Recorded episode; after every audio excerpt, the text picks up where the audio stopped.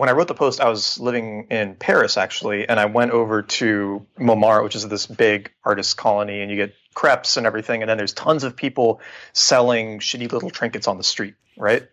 So it's you literally can't walk anywhere without somebody running up to you and being like, "Hey, you want a selfie stick?" or "Hey, you know, buy this yeah. little Eiffel Tower thing." And as I was going through it, I was like, "Man, this is just like the internet."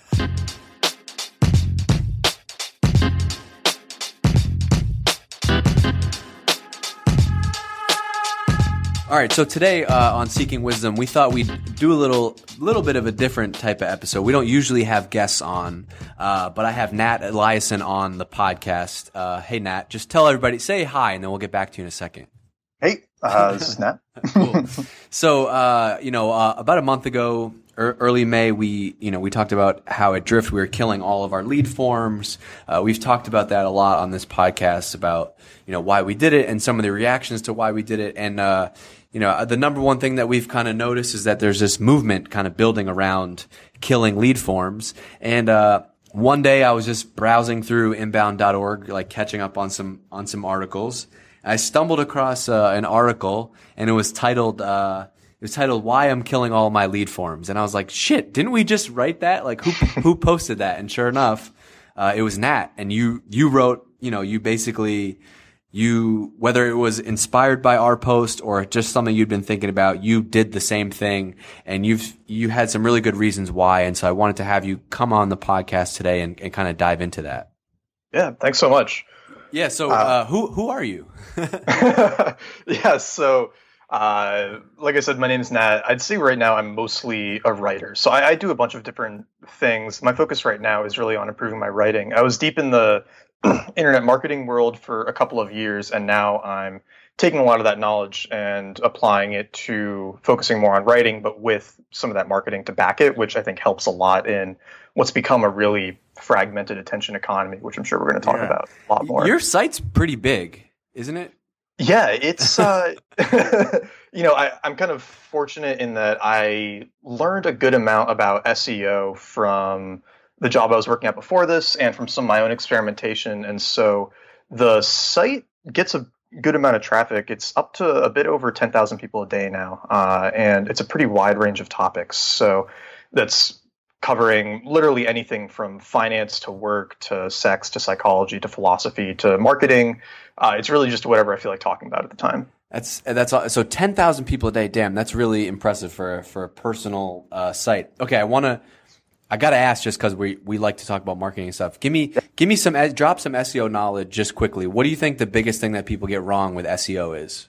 Yeah, so the funny thing with SEO is I actually think that 99% of anything you read on it is probably bullshit. Uh, like, because like a lot of things in online marketing are today. Yeah, no, it's really true because so I mean my theory is that there are a lot of people who are SEO experts and they're they've studied this field a lot and they're really really into it and you know one they need to make money so they need to convince you that it's difficult so that you'll pay them to do their seo mm-hmm. uh, and two i think that the really niche seo where not niche seo but the really technical seo where okay you have to go get backlinks and you have to really format your page perfectly and do all of this stuff i think that only applies in fields that are so incredibly competitive for search engine rankings where you have to do that, right? And I think the only really fields where that applies are probably SEO content, right? Because if you're writing against other SEO people, that's going to be super competitive. Uh, health, so people talking about weight loss and fitness, that field is crazy on their SEO, and uh, personal finance, right? But if you're not talking about those three things, I actually don't think you have to do anything except write really good articles. Uh, I've got so I've got like the number one article on water fasting results. I've got the number two article on how to last longer in bed. I've got one on bulletproof tea. I've got a bunch of these that are really ranked highly. And honestly, I haven't done anything to get them up there besides write good articles. That's awesome. It's good to hear somebody who has a background in SEO talk about how good content, you know, uh, wins. Uh, so, so that's where all your traffic is coming from today. Is it just the organic, the, you know, search results of those highly ranking posts? It's about 80% from awesome. search. Yeah. Cool. All right. So, so you have this really popular site. You get a ton of traffic. Why would you make the decision to kill all your lead forms? Because I don't know if I was a marketer, I'd be like, damn, I bet we could get more traffic if we started capturing email addresses and, and getting people to fill out forms. Yeah. So this this was something that I struggled with for a while because, like I said, I've been working in internet marketing for about two years, and I've been telling everyone, "Hey, you got to be building an email list. You got to be super aggressive on email capture. You got to do all of this." And when I was digging in on the numbers of my site, the first thing that I noticed was that email did not drive very much traffic, right? So we can actually do the back of the napkin here, and we can say, let's you know, let's imagine that you have a site that's getting a thousand visitors a day, and you install somewhat aggressive email capture, and let's pretend you're getting five percent opt-in, right? And that's a lot, but let's just pretend. Uh, so you're getting 50 new signups a day. So in 100 days, you'll have 5,000 new signups. Okay. Now, if you email those 5,000 people, you might get a 5% click through rate, right? So that 5% click through rate is going to be what? Uh, 250 clicks. So you're getting an extra 250 visits to each article after 100 days of building your email list. That's really small, right? right? It's a really small amount of traffic, especially considering that you're already getting a thousand a day. So unless you can get insane open rates or insane click through rates or both, it's actually not that amazing of a channel for getting more traffic to your blog if you're already getting a lot from other places. It is good, I think, for community building and making sales and all of that, but if you want to build a community or make sales to your list, then you want to be getting really targeted signups, which you're not going to do if you're just collecting every single person that you possibly can with super aggressive tactics. Yeah, one of the things that you mentioned, so that I'm glad you you broke it down like that because that's a, that's a good way to think about it. Um, but one of the things that you mentioned in in your post, I'm going to link mm-hmm. to I'll link to it in the show notes so everybody can awesome. catch up on it that hasn't seen it. Um, didn't you say something like you looked at the people who you looked at your email subscribers that have come from those kind of you know methods that we're all used to, like content upgrades and pop ups and stuff. Mm-hmm. And didn't you notice that there was like a really high rate that just weren't engaged. So they were basically useless emails anyway. Yep, they they were absolutely useless. I was going through because you know one email hosting is expensive, right?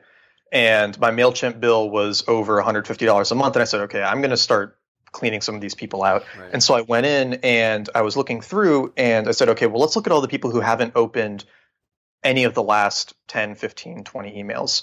And I created that segment and I'm looking through and every single one of them, not every single one, but let's say 90, 95% were ones that came through a content upgrade, right?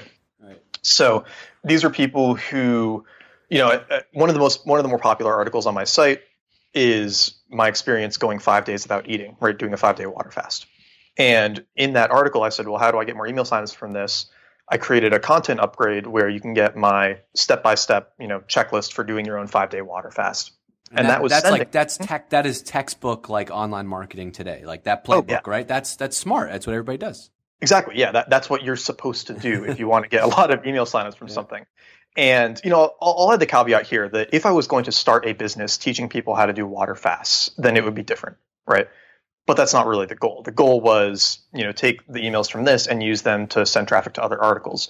But it turns out that people who found, who went to Google, searched for something about water fasting, and then signed up for this content upgrade, they don't care about maybe improving their productivity as much, things like that. When you have a lot of different stuff you talk about, then, you know, they're not as engaged. And it turned out that that was true for pretty much any content upgrade on the site, even the ones that were more related to other content. If somebody signed up just so they could get access to something else, in a lot of cases they would never open another email. And I would also I also went through and looked at some of the abuse reports and things like that. So people who said, "Oh, this email is spam. I didn't sign up for this." Da da da da. Pretty much all of them were content upgrades. Yeah, I've I've done the same thing. We did a, you know, I, I used to do a bunch of content upgrades uh, here, you know, at Drift, and you know, would do one of them was like an article from from our CEO uh, David. He does this podcast with me, and uh, mm-hmm. he wrote this post about hiring. And then with it, we kind of did like a you know here's the hiring checklist that we use at Drift, and we got you know we got a couple thousand email signups just from that one post. Yeah. And then we've emailed everybody the following week, like added them to our regular mailing and the unsubscribe rate was like, you know, over 3% for the, for the entire list. And then I got a bunch of replies directly to me that were like, I don't ever remember signing up for this. What is this? And so yep. that to me just wasn't, wasn't worth it. And it made, it made the transition a little bit easier. Um, but I want to hit on another thing that you mentioned in your post, which mm-hmm. is uh, you shared a great you shared a great anecdote from uh, from one of your favorite authors, just about how they started publishing their content for free, and just like you know the way that we consume content as people, not as marketers today. I kind of want you to to tell that story and just like what what you learned from that. Yeah. Uh, so I started thinking as I was, you know, as as I was kind of pondering this, because it had been bothering me for a while.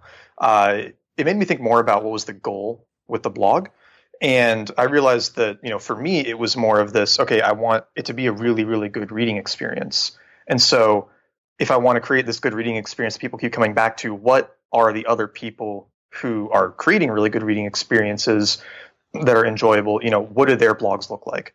And pretty much across the board, none of them are doing this really aggressive stuff.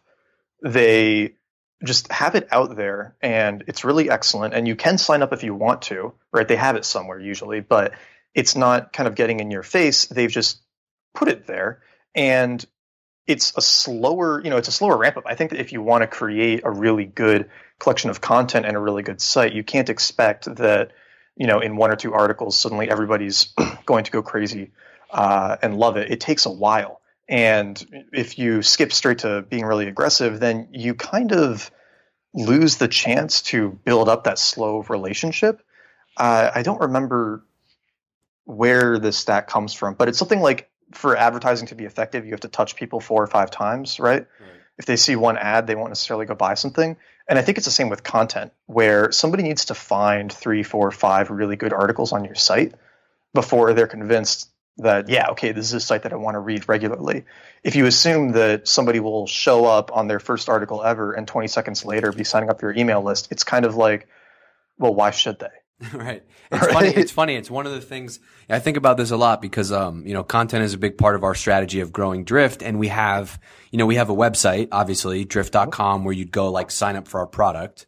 Um but then we have this blog and the blog is growing faster than the website and it has a bigger audience and some days I'm torn. I'm like, man, I, like I wish we could tap more into that blog audience and get them to buy Drift, right? Yeah. Um, but on the other hand, I'm like, no, the blog should be like this, this separate entity that people should find really helpful and really useful. And oh, by the way, it just happens to be written by this company that makes marketing software. Yeah, and I think that's a really nice, refreshing way to look at it, right? Because most blogs, pretty much any blog you read online these days, is not to help people. it's to sell something or to promote something else, right? So, you know, if you go read any marketing blog, any health blog, any sex blog, anything, they are selling something, right? And I think we've kind of just become conditioned to that and we've almost accepted it, which is a shame because in a lot of ways it's cheapened online writing in general, yeah. right? Where it's almost weird that somebody would just write something online it's without any yeah. ulterior. It's funny when you think about uh, one of the things I'm trying to do personally this year is, is just read a lot more books. And mm-hmm. uh, you know, I would always spend like my commute home riding on the train reading like blog posts that I saved to Pocket or something. Yeah. Um, but then you know we we'd been talking about reading a lot on this podcast, and uh, you know, David said something to me. He's like, you know, if you think about the value of a book, like somebody had to fucking put in time to write a book. Right. Yeah. You know, like real time, like hours and months writing a book. Whereas like you can just go bang out a blog post like that day. And so that was really like, oh shit. Yeah. This is a good way to think about it. Um, mm-hmm. you know, especially if you're thinking of learning something that the amount of effort that somebody has put into this, you know, book compared to a blog post. Yeah. Oh yeah. I, I think it's so true. I, I was thinking about this a lot actually right after I published that post because I went to I, I, when I wrote the post. I was living in Paris actually, and I went over to Montmartre, which is this big artist colony, and you get crepes and everything, and then there's tons of people selling shitty little trinkets on the street, right? So it's you literally can't walk anywhere without somebody running up to you and being like, "Hey, you want a selfie stick?" or "Hey, you know, buy this yeah. little Eiffel Tower thing. And as I was going through it, I was like, man, this is just like the internet. Right? that is so true. Yeah. Where yeah. you've got you've got all of these guys selling the exact same shit, right. and they think the solution to selling more of it is to just get more aggressive on their promotion of it. It's like, no, the solution is to sell something better, right? or to talk about something better. You've got all of these blogs, and they're all saying the exact same thing, right? We could kill off like 99% of the marketing or health or whatever blogs online, and we wouldn't lose any information because it's all the same repurposed junk. Uh, and you know, because of that, they're so hyper competitive with each other that they have to get more aggressive with their marketing and everything, and that's to the huge detriment of the consumer, right? Yeah, and the thing is, like, so this is that is such a good way of putting it. But the thing, the thing that like I think about all the time is we all hate this as people. We all know this and we hate this. Yeah. And I don't want to, I don't want to fill out your forms. I don't want to talk to your sales reps. I want to figure everything out on my own. And I'll let you know if we have, a, if I have a question. And yep. I think everybody, everybody in my office, everybody that I've ever worked with feels the same way. But then we go to our jobs in sales and marketing and we just do exactly the opposite because that's how everybody else does it. Yeah. I, and I think it's so easy to ignore uh, the term in psych for this is like the dog that didn't bark, right? Yeah. So I, I, don't know if you're familiar with this. It's from a Sherlock Holmes story, but he he solves the case of the murder by recognizing that the dog didn't bark when it happened, and so that meant that the dog must have known whoever killed this guy, something like that. Uh, and so it's really the point is that it's really easy to look at something and say, "Oh, we're getting a five percent conversion rate. That's amazing," uh, but you're ignoring the 95 percent of people who didn't convert, right? And what did they think? Right. Because you're you're not hearing anything from them. They're just kind of the statistic you forget about, and it's like, okay, well, is it worth it to get five percent of people signing up if ninety five percent of people are pissed off or at least annoyed? Yeah, and this is this is the hard thing about about marketing, right? And I think that over the last five ten years, marketing has come a long way because. Mm-hmm technology has been amazing and now as a marketer you don't your your job isn't like this fluffy like job. You can measure everything that you're doing. And so that was great for a while but i think now we've gone so far in the other direction where you know marketers feel like they need to be able to like attribute every single action to something else or every single yeah. penny when like to your point is like uh, the reason people don't want to hear that is because they can't quantify what the other 95% of people are doing. Mm-hmm you can only quantify the 5% of people who subscribed or filled out your form. Yeah. And so we have a hard time saying like, you know, I, I don't, I don't know if other people out there spreading the spreading the word, and I don't know if this person loves my stuff because I don't have their email address or they have never opted in. Yeah, it's it's so true. As we've gotten more data driven in our marketing, we have stopped appreciating how effective things that we don't have data on are. Right right? Yeah. It's, uh, I, I, think Buffer is actually a really good example of this, where I, I sent them a nice tweet about part of their beta, and they responded to the tweet and they said, "Hey, th- you know, glad you like it so much," and they sent me a, a, little card with a care package, and it's got some nice stickers and a really nice handwritten note, and like that made me feel so good, right? And here I am talking about Buffer with you, and this podcast will be heard by thousands of people. Right. And you know, some of them are going to go check out Buffer, but Buffer has no data on that thing that they did. Right. It was just the right thing to do. Right. right? Nobody's going to get the the UTM parameter from this podcast yeah. from you. Exactly. yeah, maybe if they click to it from your site, they'll find it. But still, right? there's all of this untrackable stuff that's so effective. Yeah. And then when we get really in the weeds on data and numbers, and, and you know, I'll be totally honest, I'm I love data and numbers, right? And so this is hard for me too. Of course, but of course. it's you know it's easy to forget about, but it's so effective. Yeah, and that your the buffer story is a is a great example. It's just like you know we talk about it all the time. Uh, uh, the things that don't scale, like that's not you know a lot of people will tell you, oh that doesn't scale. Like we can't you know buffer why are they doing that? You know, they have 10 million in, in recurring revenue. Like how, how much longer can they possibly do that? And mm-hmm. like, we think of it as like shit that's completely worth it. I would always try to find time to do stuff like that because of exactly what you just said. And so i don't know fig- figure out how to scale it. Like you know have yeah. somebody do that full time. Yeah.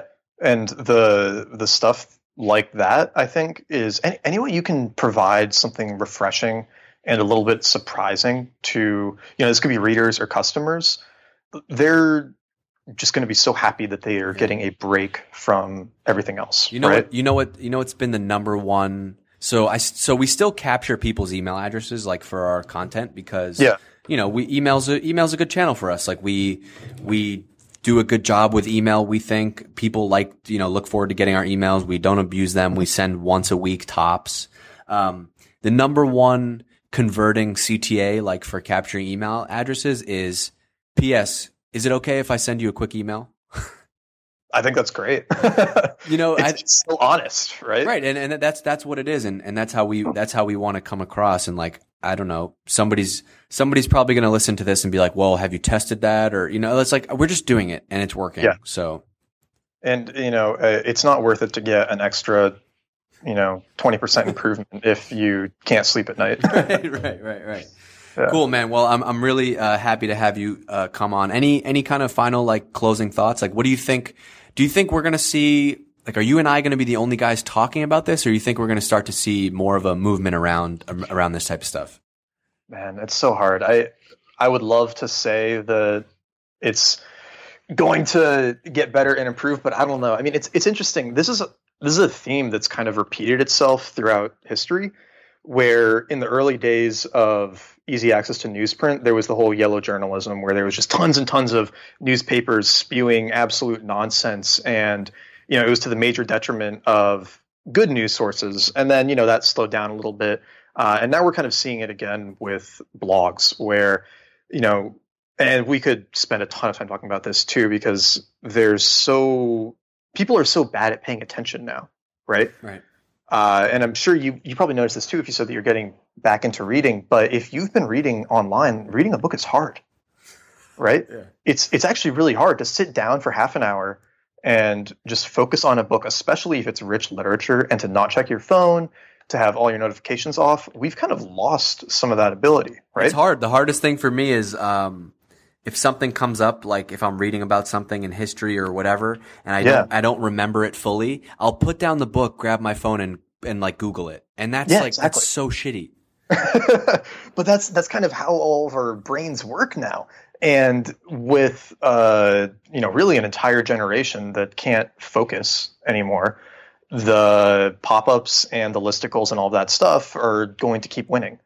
And you know it's kind of scary to think about what that's going to mean in terms of mm, like knowledge and our ability to process content and everything. I hope i you know i think it has to come down to the individual where just more individual people have to say okay i'm going to start reading better stuff. And that doesn't it doesn't necessarily mean our stuff. It just means the like having a higher bar for the information you actually consume. And I think with that will come people having to focus on making something better instead of just barraging people with clickbait, right? Because if people stop responding to it and stop rewarding it, then hopefully trends will move away from that. Because um, it's like you said, the stuff that's going to last, like the books, is stuff that people put a lot of effort into. Yep. Uh, and the little BuzzFeed articles are gone the next day. So. Totally agree. Well, Nat, thanks so much uh, for coming on the show. Uh, we appreciate it. Uh, let people know where they can uh, where they can find you. Oh yeah, uh, you know, thanks for having me. If uh, people want to read other stuff, it's nateliason.com, and then it's at Nat Eliason pretty much everywhere. So Twitter, Facebook, Instagram, Snapchat. but yeah, no, thanks for having me on. This is fun. It's good to talk about this, and hopefully, you know, it'd be great if more sites can move this direction, especially ones that want to have really good reading experiences. If the goal is to have a really good reading experience, then you shouldn't be interrupting people in the middle. Uh, and I'd love to see more of that happen. Awesome. That's a good place to leave it. All right, man. Thanks for doing it. Yeah, thanks for having me.